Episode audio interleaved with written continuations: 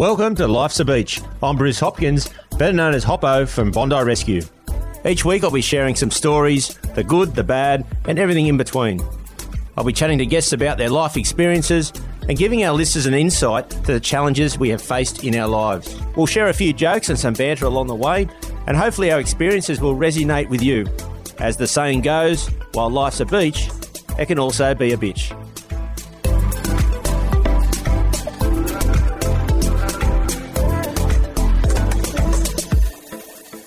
Everyone, this week on Life's a Beach, you might know this lady from the Today Show on Channel 9 and also from Nine Honey. Shelley Horton, she speaks about the start of her career. Shelley also speaks about the trauma and dramas of being in the media and also rising to the top. Then we'll have the rest of the show as usual. So now let's jump into my chat with Shelley. This week in the Beach Shack, it's uh, a warm welcome to someone you might know from uh, TV and uh, the journalism world. Shelley Horton, how are you? Hello there, Hoppo. I'm good. Well, I, I thought I'd get you on to have a chat because there's a story you're telling about that happened recently, and you know you're seen on TV. You've seen as a strong woman. You write and, and interview people, and you look like you know, this strong person that can handle anything. But tell us a story that there was something that came up recently uh, and you really struggled with. Yeah, well, I've had, I haven't really had many problems with my mental health throughout my life. I have been pretty lucky. And then I hit perimenopause and holy cow, it was like, it was like being dumped by a wave. That's exactly what it was like. I was hit for six. So, um, my problem is I didn't know what perimenopause is. Now, Hoppo, I'm going to put you on the spot. Do you know what perimenopause is? No, you'll have to explain it to me.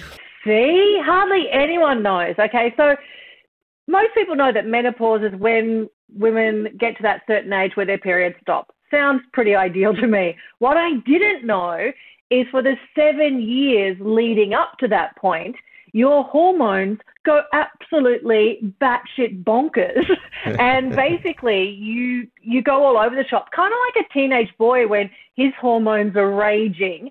This is like the the woman's version. So I I'm 48 now, but when I turned 47 last year, all of a sudden my periods came back when I hadn't had periods for ages, and I I had anxiety and I was very teary, and then it led into some depression where I couldn't actually even get out of bed some days. Now, the thing is, all of that, I just blamed the stress of COVID and lockdown because it's very easy for all of these symptoms for you to just push under the carpet a little bit and go, oh, yeah, that's just, it's been a really tough couple of years. But it wasn't until I actually went to the doctor and had my blood work done that I found out that I was perimenopausal, and that's very common for women my age, and very common. I think it's one in three suffer from anxiety and depression. So I was very, very lucky in that my husband is an earth angel. Um, I had a first husband, he wasn't, but the first and second one I did very well with. That's all right. I'm on my third. You're going to get it right soon. Oh, one day. Hang on, I know you're going to right. You get it right. so um, he was really, really good because I I'm really surprised because I write about women's health and I'm very open with with what I talk about on TV and what I you know write about on Nine Honey.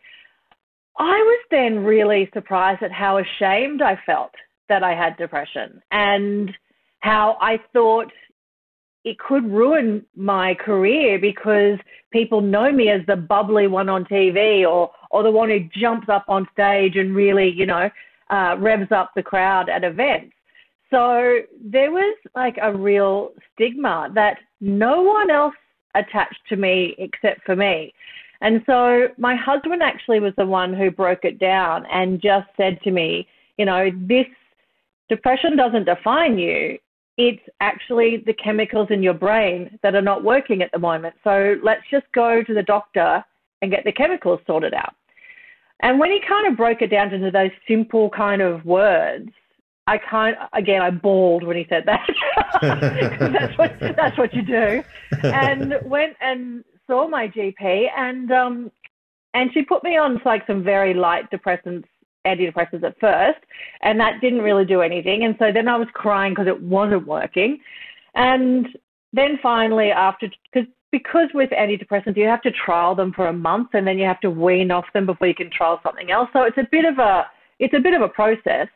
And then basically we found the medication that works for me and holy Toledo, I was back. and I could not believe that this one little pill every morning just brought me back. Like I honestly look back at depressed Shelley and go, who the hell was that? And what was going on? Because I'm not, I am so confident and bubbly and, and I'm so work oriented. I, I'm really proud of my work ethic. And when I had this depression brought on by perimenopause, I would do things like I would drive into Channel 9 and I would do my segment, and no one would know that I was suffering because I could fake it for that good half hour. and then as I'm driving home, I'm like, well, that was useless. You're hopeless. Everyone's going to find out that you're a fraud. Like this horrible negative self talk. And so um, it was really interesting just by now being on the antidepressant. I feel completely back to me. And again, because I have no experience with this, I said to my doctor after about three months, so, right, I'm fixed now. So, do we come off them? And she's like, oh, no, no, no, no, no. no. This could be a couple of years. And I'm like, wow, I had no idea. And my husband's going, oh, no, you're not coming off them. this, this is much better. This version of you is much better. So, um, yeah, it's been really, really confronting. Um, so yeah, that's been that's been a bit of an interesting journey for me, and I've, I'm now very very aware of my mental health and my, and that I have to take care of myself a bit more. And I don't think I really took care of myself. I was I I say that I was treating my body and brain like a rental. Like I was just like flooring it, reversing, scraping sides, you know, like didn't really care. And now I just realize I have to take a bit more care. Well, I didn't know uh, what you've just explained, and there's probably a lot of women out there are going through this and, and just think they've got issues but don't really know what's causing it. Yeah, absolutely. That's the thing that amazes me, and that's why I've decided that I really want to speak publicly about it because I felt so sideswiped, and I feel like there'll be other women who'll just be going, "I hate my husband, I hate my life, I hate everything," and they'll just think that that's because they're not happy. And in fact, it could be the chemicals in their brain. I would love to know the research on like marital breakups for women around the age of like 40, 45 or so. this is when your hormones are, are like a roller coaster. So yeah, I'm I'm pretty happy to talk about it, and I think the days have gone by where women sort of just put up with it and and I mean, I spoke to my mum. This is a good generational thing, and I was very emotional. And I'm like, you know, I'm going to have to go on antidepressants, and, uh, and I'm going on hormone replacement therapy. And her reply, "Chin up. We all go through it." I was just like, oh my god, that is such a you know older generation way of handling things. And I I just hope by me speaking out, it means that younger women like me seek help and feel better because it's a it's a rough ride and it can last seven years. That's, that's crazy. There's something that uh, yeah. I just didn't know. Yeah. Now, I want to take you all the way back now to when it started. You started as a crime reporter for the ABC yeah. News. Yeah, was reporting something that you wanted to do, or the opportunity came up and you just took it? No, I um, I really loved writing and I was very good, you know, in English and those sort of drama and all of those areas in school. Um, but it was when I went to university at the University of Queensland and I did a double major in journalism and I only studied radio and TV. I knew I didn't really want to be a print girl. And that's once I actually got into the practical side of things, I fell in love with journalism. I fell in love with radio and TV. And I did pretty well, but like so well, I topped my course in radio. And so I was offered an internship that was one, there was five of us chosen and we each did one day a week at ABC Radio in our final year, which now you'd get paid for or get credit points for. But, you know, back those days, it was just a privilege. And you know what? It was a privilege. It was amazing because we actually got our stories on air, we learnt the systems, all that sort of stuff. So then I kind of felt a bit cocky that I would be like snapped up because I was like number one in radio. And um, here's the thing, Hoppo. Nah, couldn't get a job. Nah, nowhere. Gone. So I ended up uh, leaving Queensland and moving to Melbourne, and that's when I got the job. I actually worked in PR, and what I was doing is I contacted ABC, and I said, "Look, I know how to do use the edit systems, so I can do weekends and and like all of those shifts that no one wants to do." And so they were like, "Great, we'll start you straight away because we don't need to train you." So I was working five days a week in PR and two days a week at the ABC studios. And then it started where ABC said, Oh, could you do 5 a.m. till 9 on a Monday and then go to your job at 9? And I'm like, Yep, no problem. Anyway, so this one day I had, um, I'd, I'd finished my, my Saturday, Sunday, and Monday morning for, for ABC. I, I was in with the PR firm and I got a call from the chief of staff of ABC, and he said, Look, Shell, I know you're at your PR job, but I feel it's only fair. Uh, the story that you covered on the weekend, uh, where it was a police officer who was under suspicion of killing his own wife, they have actually now decided decided they're going to exhume the body, and there's a helicopter waiting to take you to the Dandenong Ranges if you want to go. I understand if you can't, but it's only fair you broke the story. And so I just picked up my handbag and walked out of the office and never went back. so I got in the helicopter because one, I'd never been in a helicopter before and I was so excited. And we're up in the Dandenong Ranges and basically then I'm my voice is like the lead story about this this murder, this horrible murder. And um so I had to ring my PR boss and I got fired on the spot. but the great thing is, is ABC hired me the next day. So that's how I got in and that's how I got into crime. And I've got to tell you, I am one of those strange people who loves true crime. And you know how everyone's into true crime on Netflix and podcasts and stuff now? Well, let me tell you, when you are actually a journalist on the spot at the murder scene, it's a thrill. My mother is appalled that I say things like that, but I've seen seven dead bodies and I do not need therapy over that. I am fascinated by it. I was actually asking the cameraman to like to zoom in so I could see, you know, even closer. I'm a little bit of a sicko, really. so, so you actually enjoy looking at the dead bodies? Yeah, man. I found it fascinating. I, I know it makes me sound like a creep, but it is just you kind of then feel like you're part of the story and that you might solve the crime and that you might help the police or you might see the one clue. So yeah, I did that for four years and I absolutely loved it. And it was a tough area to work in. It was very blokey, as you can imagine. But um, no, I loved it.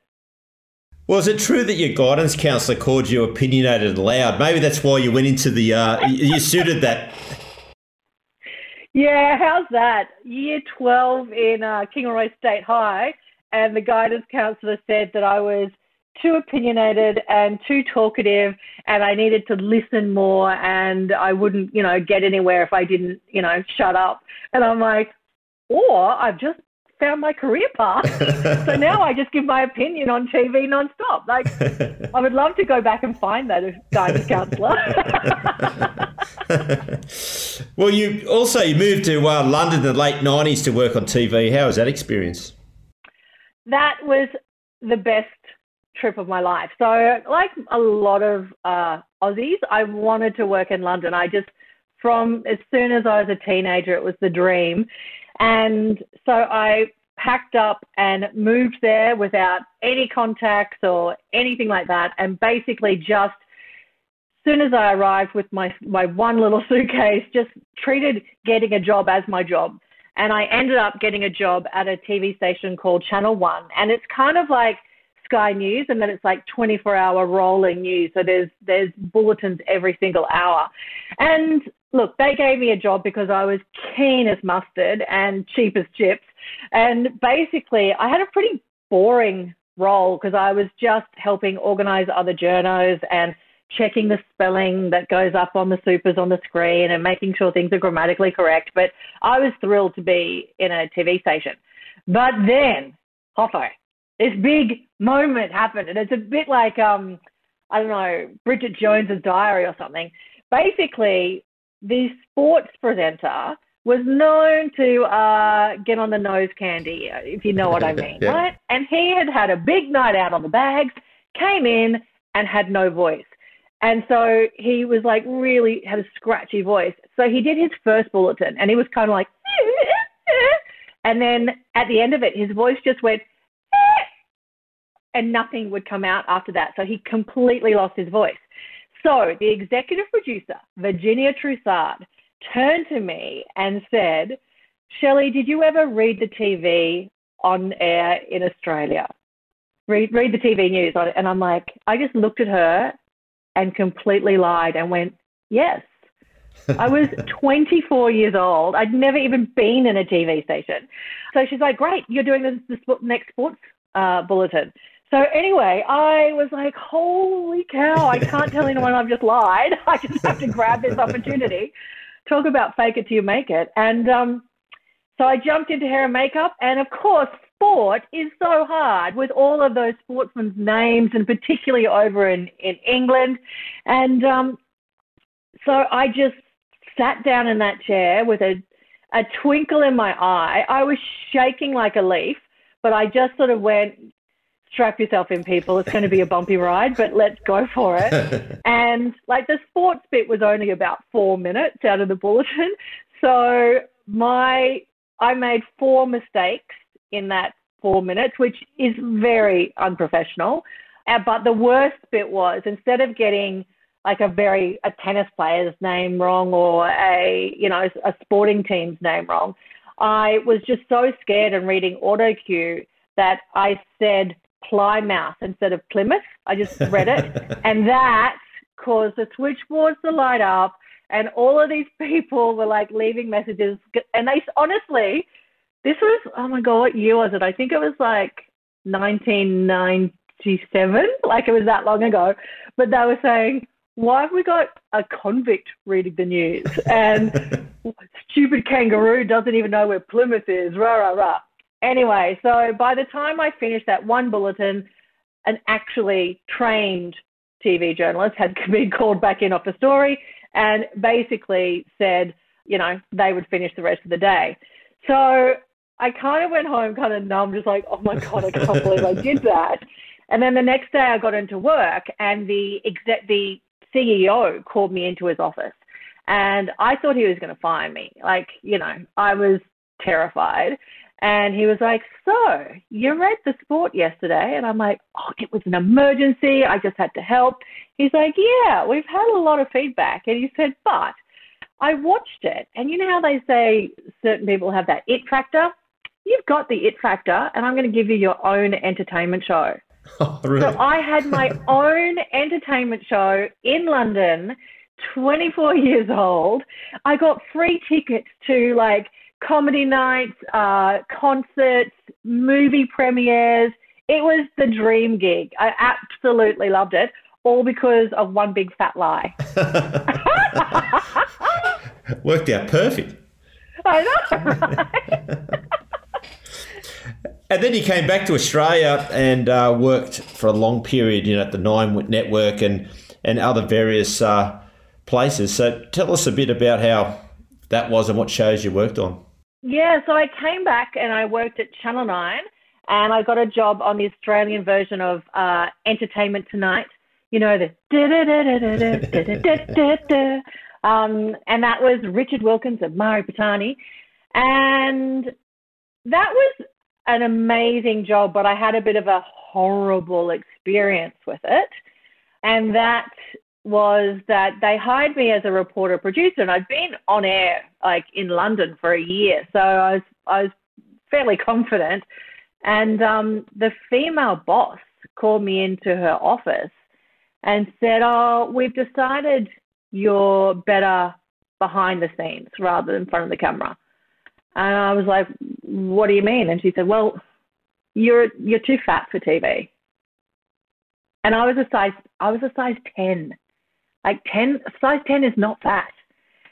So I was taken off air for being a size 10. So that was pretty horrific. And don't worry, you know, I did what any woman would do if she was told she's too fat. I went home and like ate my body weight in ice cream.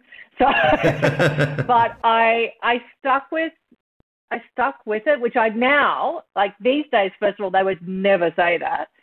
But secondly, now I would never stay in a job like that. Like that's ridiculous. But this was, that was 1999, I think. And then I worked at a current affair for a year. That show closed down. I worked at a current affair and chased baddies down the street. And then I just realized that, you know, I was never going to get the opportunity to be on air at nine. So I went back to ABC and I was a, a newsreader on Triple J. And it was, I had an amazing boss there, Alison Ray, who's still a mentor of mine. And she was just like, you are made for TV. And I'm like, well, I used to work in TV but you know this is what happened and she's like don't let that stop you and so i kind of you know got the courage back to start applying for tv jobs and uh, ended up landing a job on george negus tonight on the on the abc which i absolutely loved and from there i got poached to go to channel 7 i was at channel 7 doing opinion spots three times a week and also doing uh, I got asked to become the gossip columnist for the Sun Herald in Sydney. Can you imagine? I was like, why would anyone want to be a gossip columnist? They are hated. But in fact, so I, I, I was lucky because, you know, the Sun Herald was already, you know, losing money. And so they said, we don't, we don't want to get sued. If we're going to get sued, we want it to be BHP, front page story, and then happily go to court. We don't want – a couple of double bay, you know, people having an extramarital affair, causing costing us money in court. So I, I was I was lucky in that I was given the brief to do sort of positive gossip, which was because who who wants positive gossip? Boring. But in fact, you who's having a baby, who's in a new relationship, who's bought a house, who's got a new job, you can actually get some some pretty good positive gossip. So I promised myself I would only be at the paper for a year to lift my profile, and I stayed six because I had so much fun. oh my god, I loved it. I was just I I worked out that in that 6 years I went to 1500 events. That is a lot of champagne, a lot of canapes, a lot of eating without cutlery. Geez, that would have been uh, fun. yeah, it was. I had I had a saying for some of them: no moe, no goey. So if you don't have French for me, then I'm not coming to your event. well, you started your first company in 2009 called Door 5 Productions. Uh, where did that idea come from? So that was five friends, and we set up our own little production company while we were all working full time. And Door 5 was my first sort of putting my toe in the water to doing my own thing. And we had, you know, one great success, which was we got a show up on Foxtel, which was called Things My Mother Taught Me. And it was celebrities talking about what they learnt from their mothers, and it ran on Mother's Day. Now, the thing is, though, TV shows are expensive. And so we got paid a hundred grand, which we was like, that's incredible we didn't ever get to pay ourselves because we had to spend all of that on camera crews and, and editing and legals and all of this sort of stuff and paying talent and hair and makeup. So after that show was finished, we had, I think we had $9,000 left over as profit. And then we didn't get another show up. So each year, it just kind of got eaten away in legal fees and this, that, and the other. So we were left with like five grand. And we decided that we were going to call it quit on call it quits on door five. So do you know what we did? Instead of us each getting a thousand dollars, we just blew it one night at Tetsuya's.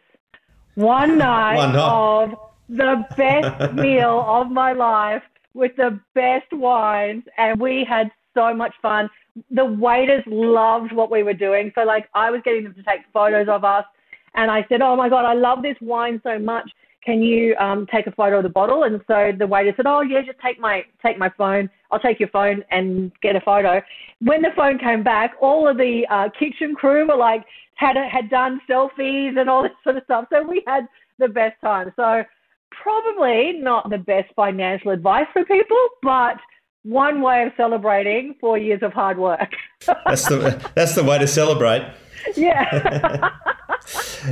then in 2016, you started your second company called Shell Shock. So Shell Shock Media, why did that start up, and did that affect?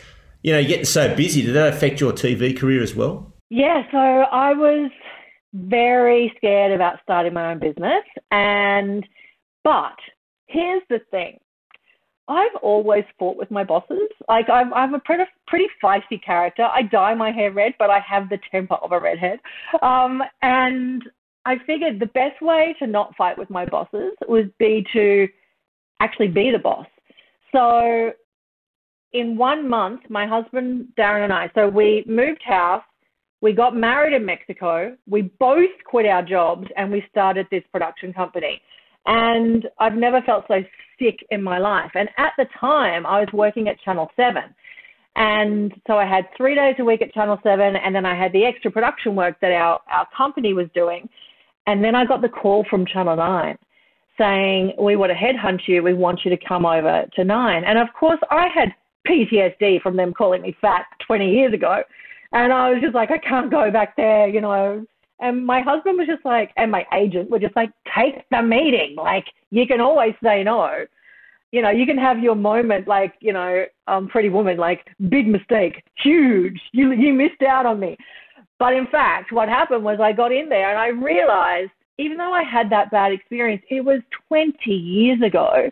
The culture had changed, the people had changed, and I was welcomed with open arms. And it turned out to be the best career move I've ever made. And having to kind of get over that past trauma has led me to realize that now being on TV is not about being a size 8 blonde. It's actually about what I've got to say, my brain, the fact that I can tell a story and, and have a joke. And so now I do spots on Today Show and Today Extra. And then they invited me to be uh, one of the columnists for Nine Honey, which is the women's website for Channel 9. And then from that, they asked me to co host a show called Talking Married, which was a spin off show after Married at First Sight. Because you know, everyone loves to hate MAFS, and I'm the same. Like, it's, it's just my favorite show, and I still, you know, kind of hate watching it because you, you hate yourself for watching it.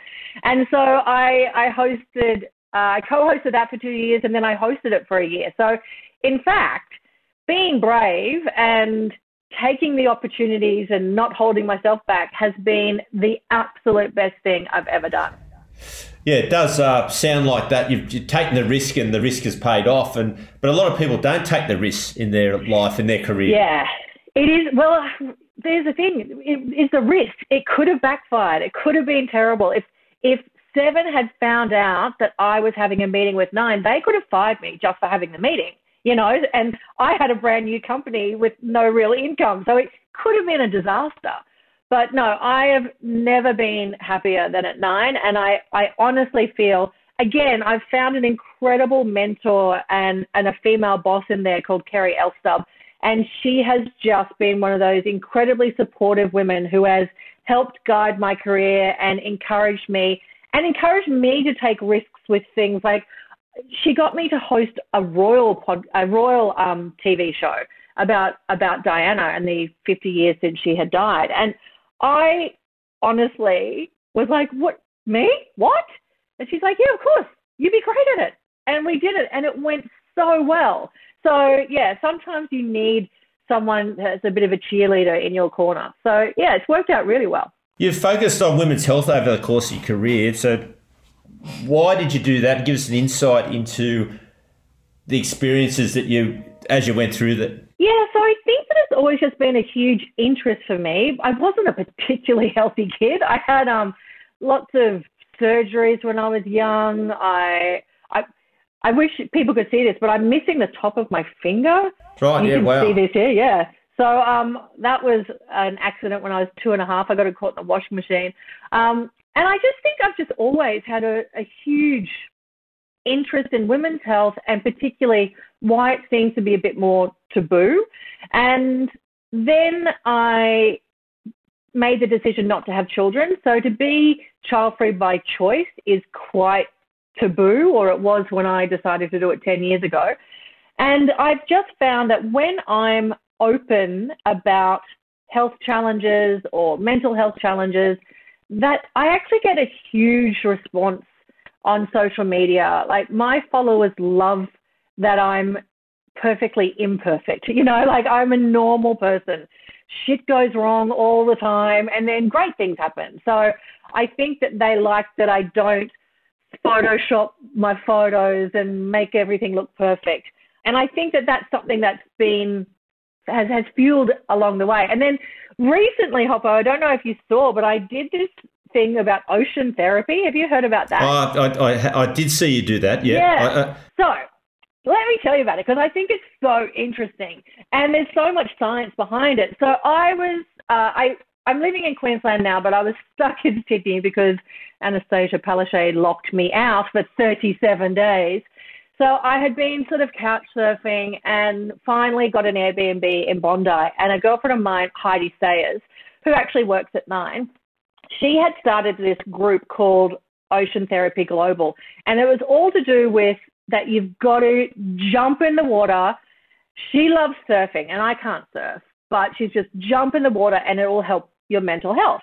And I'm like, I was feeling pretty down. I'd been away from my husband for nearly 40 days, and I was I was just a bit frustrated with everything.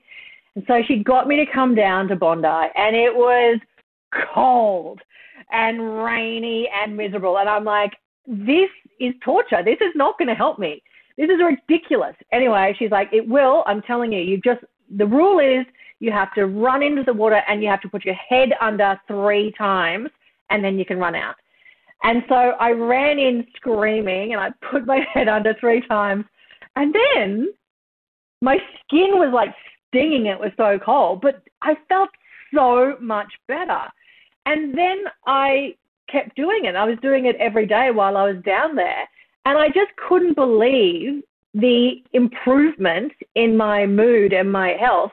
So I interviewed a psychologist about it, and this clinical psychologist said that when you actually go in and force yourself to go into cold water, it is something that psychologists have been using for with patients for since I think like the 1920s. But they used to get patients to put their face into an icy bucket of water. So it's a very similar thing. And then you've got the positive ions, you know, when the waves are crashing, and that's like a really pure form of oxygen, which is why I think a lot of people use a jump in the sea as a hangover cure because you get that pure hit of oxygen. And then there's also the psychologist said it was it's part of um, we can do hard things. So even though I didn't want to do it, and I forced myself to do it, you then have a feeling of accomplishment of like I did that. And so you kind of feel a bit proud of yourself. And so I'm now in home quarantine in Queensland. I've got another uh, nine days to go, but I'm going to bring it back into my life and do ocean therapy every morning with my husband. Perfect. And uh, I, I know, know exactly where you're coming from because I've grown up at the beach. I work at the beach, you know, just about yeah. every day of the week. And watching the ocean makes it so good and calms me. And also yeah. jumping in the ocean, you do feel that so good when you get out. Have you ever like helped out a mate who's struggling a bit mentally by taking him surfing? Yeah, it's plenty over the over the years. You take them out yeah. surfing, or just take them in the water, or or even just swim uh, across the bay one lap. And uh, yeah. there's been plenty of people with mental health, and they've done it once. They've broken that fear. Next thing you know, they're doing it every day, and they're loving it. yeah. It. It's it, it is. I think it's going to be like my new addiction, but it's a positive addiction. well, you've been very successful in your career. Is there anything you'd like to still do? You know, you've had a great career. Is there something mm. that you really want to still do? You know what I want to do is I would love to be on I'm a celebrity, get me out of here. But I'm not really a celebrity enough. So I've got to work on getting a bit more famous. But I just think I would love the challenge of that. Uh, or I'd love to do like Dancing with the Stars because one, you'd like get fit and lose weight, and two, it would just be so much fun because I love sequins. Unfortunately, all of those are not on Channel 9, so maybe I have to wait for a reality show that's suitable for me on Channel 9. But I've, I've always wanted to do that.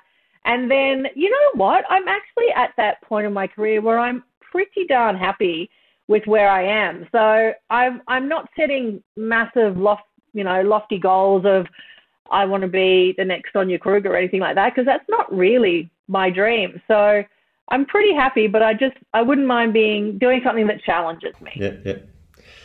Thanks, Shelley. That's uh, perfect, perfect. Yeah, no worries. At the end of the interviews, I do um, a segment called Five Fun Facts. So yeah. I'm going to throw these five questions at you. You can answer them any way you want. Okay. Uh, there's no wrong or right answer. So okay. you ready? Yeah, let's do it. what is the most unprofessional thing you've seen someone do? I'm I'm going to dog myself in. so um, I was a TV reporter for ABC Sport covering the Hopman Cup tennis over in Perth, and I think the year was uh, about 2006. It was the first year that Novak Djokovic was playing, and it was always over New Year's Eve, and so you first the first games are always on New Year's Day. And so I'd done it for a couple of years. And then for some reason, I decided that drinking excessively would be a great idea at the Hopman Cup ball. Everyone normally would like go to the ball, be quite polite, and then go to their rooms because they got to work the next day. And I got so drunk that I ended up doing a nudie swim in the fountain outside the Burswood Casino. and the next day, my bosses at ABC called me into their office and they said two words and I thought they were going to say, You're fired. But in fact, they just said, security footage. So I'm just so happy that that happened before social media. Otherwise, I would have been toast. And and it was also then all the players knew about it, and they were all teasing me. And even you know tennis great Fred Stolle, he was live on air, and one of my stories went to air, and he said, you know that Shelley Horton she just reveals more and more of herself every year. you know, so it was a big in joke for the whole time, but um, not exactly professional. what song do you have to sing along with when you hear it? Okay, I cannot sing. I I think that I look like someone who should be able to sing, but I cannot sing. But my number one song is Dolly Parton, Jolene. But at the moment, because I'm in quarantine, I've been singing quarantine, quarantine, quarantine, quarantine. So yeah, that's me. what are you most proud of? Um, I think I'm most proud of the fact that I created my career without getting a leg up in any way. You know, I I'm from Kingaroy in country Queensland. Um, I didn't have a, a rich dad who worked in the media. I didn't have any contacts, so everything that I've achieved, I've achieved through bloody hard work. So I'm pretty proud of that. Cats or dogs? Why? Dogs, 100%. Cats are gross. Cats don't love you. Dogs love you. That's as simple. I've got two rescue puppies, Mr. Barkley and Bella, and they are the loves of my life. And I do not understand cat people who only get affection when they're, you know, feeding the cat. It doesn't make sense to me. you can have one secret video audio feed from anywhere in the world. Where do you put it? This is a um. First thing that pops to my head is Prince Andrew. I want to find out if he was actually guilty. I want to hear what the Queen says to him. I want to hear what they all say behind closed doors and I kind of want him to go to jail. So, yeah, that's that'd be that. That or you know something that gives me like the lotto numbers. I wouldn't mind those either. yeah, that'd be handy. Well, Shelley, thanks for coming to the Beach Shack and uh, sharing your story. It's been fantastic, and I'm sure what you've uh, mentioned uh, it will help a lot of people out there and a lot of women uh, that are dealing with the issues that you were speaking about. Thank you so much, Hoppo, and I'm so glad you gave me a chance to talk about it on a bloke show. It's perfect.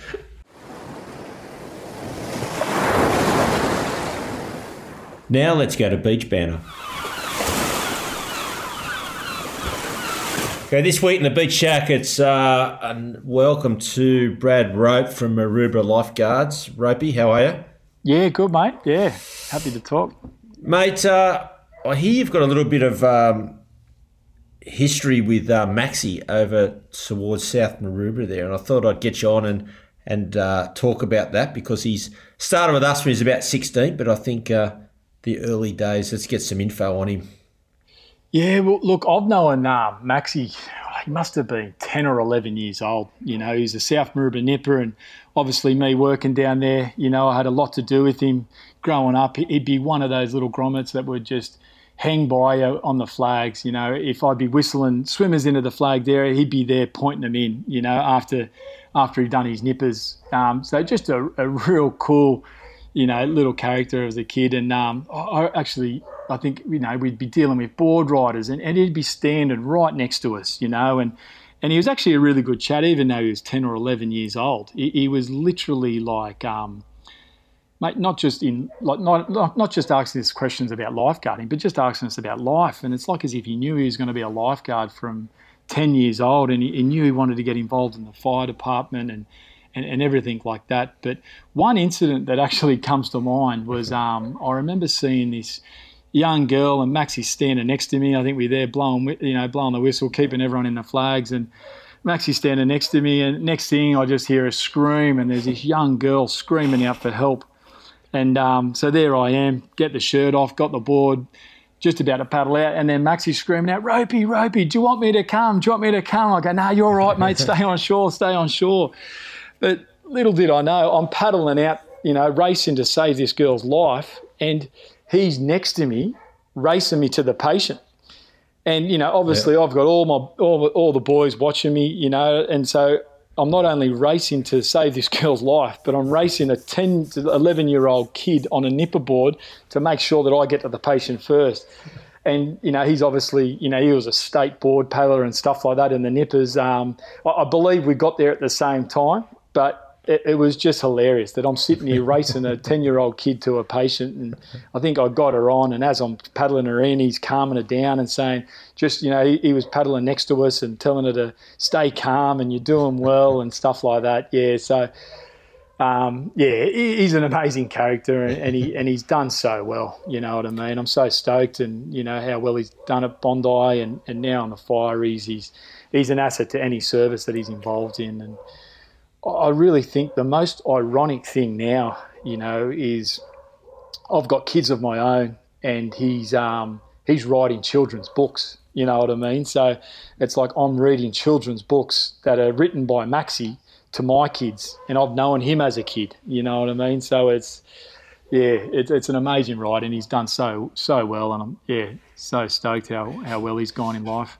Yeah, mate, has done well. So that might have been the, the spark, mate, to get him to be a professional lifeguard because he, uh, yeah, he's loved it. He's come on well, and he's, as you said, he's uh, he's got a lot of experience as a lifeguard, which then's helped him get to the Fireys, and and now what he brings back to working as a casual lifeguard from the Fireys, he's uh, really matured and uh, doing very very well. Especially and the books, as you said, the the kids' yeah. books are, are going really well and, he, and he's a hype character as well. You know, you got a couple of them over there. Hype, uh, hop. You got like Harries and Maxi, and they're both, you know, hundred miles an hour, mate. You know, yeah, yeah, absolute legends. Yeah, so stoked yeah. for them, mate. It's great, and it's uh, great uh, to have you in the beach shack, mate, and telling your story.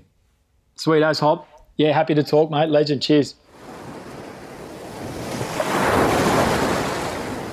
Now it's time to have a listen to the fans in the mailbag. Okay, this week's mailbag is from Brooke, and the question is What don't you see on Bondi Rescue? Well, pretty much uh, when we film, we film in a, a, a block over December through to February, so the main part of summer. So, pretty much outside of that, you don't see uh, a lot of things that happen at Bondi, uh, a lot of stuff that we actually do in our in our training and, and building up for the season. So that's something that uh, most of the time you don't see. We just touch on that with the TV show. It doesn't go into depth on on our training and uh, how much that we actually practice on the boards and jet skis and all our first aid and all the resuscitation that we constantly do. It's a repetitive thing that's constantly happening. So that's something that you don't get to see as much on Bondi Rescue.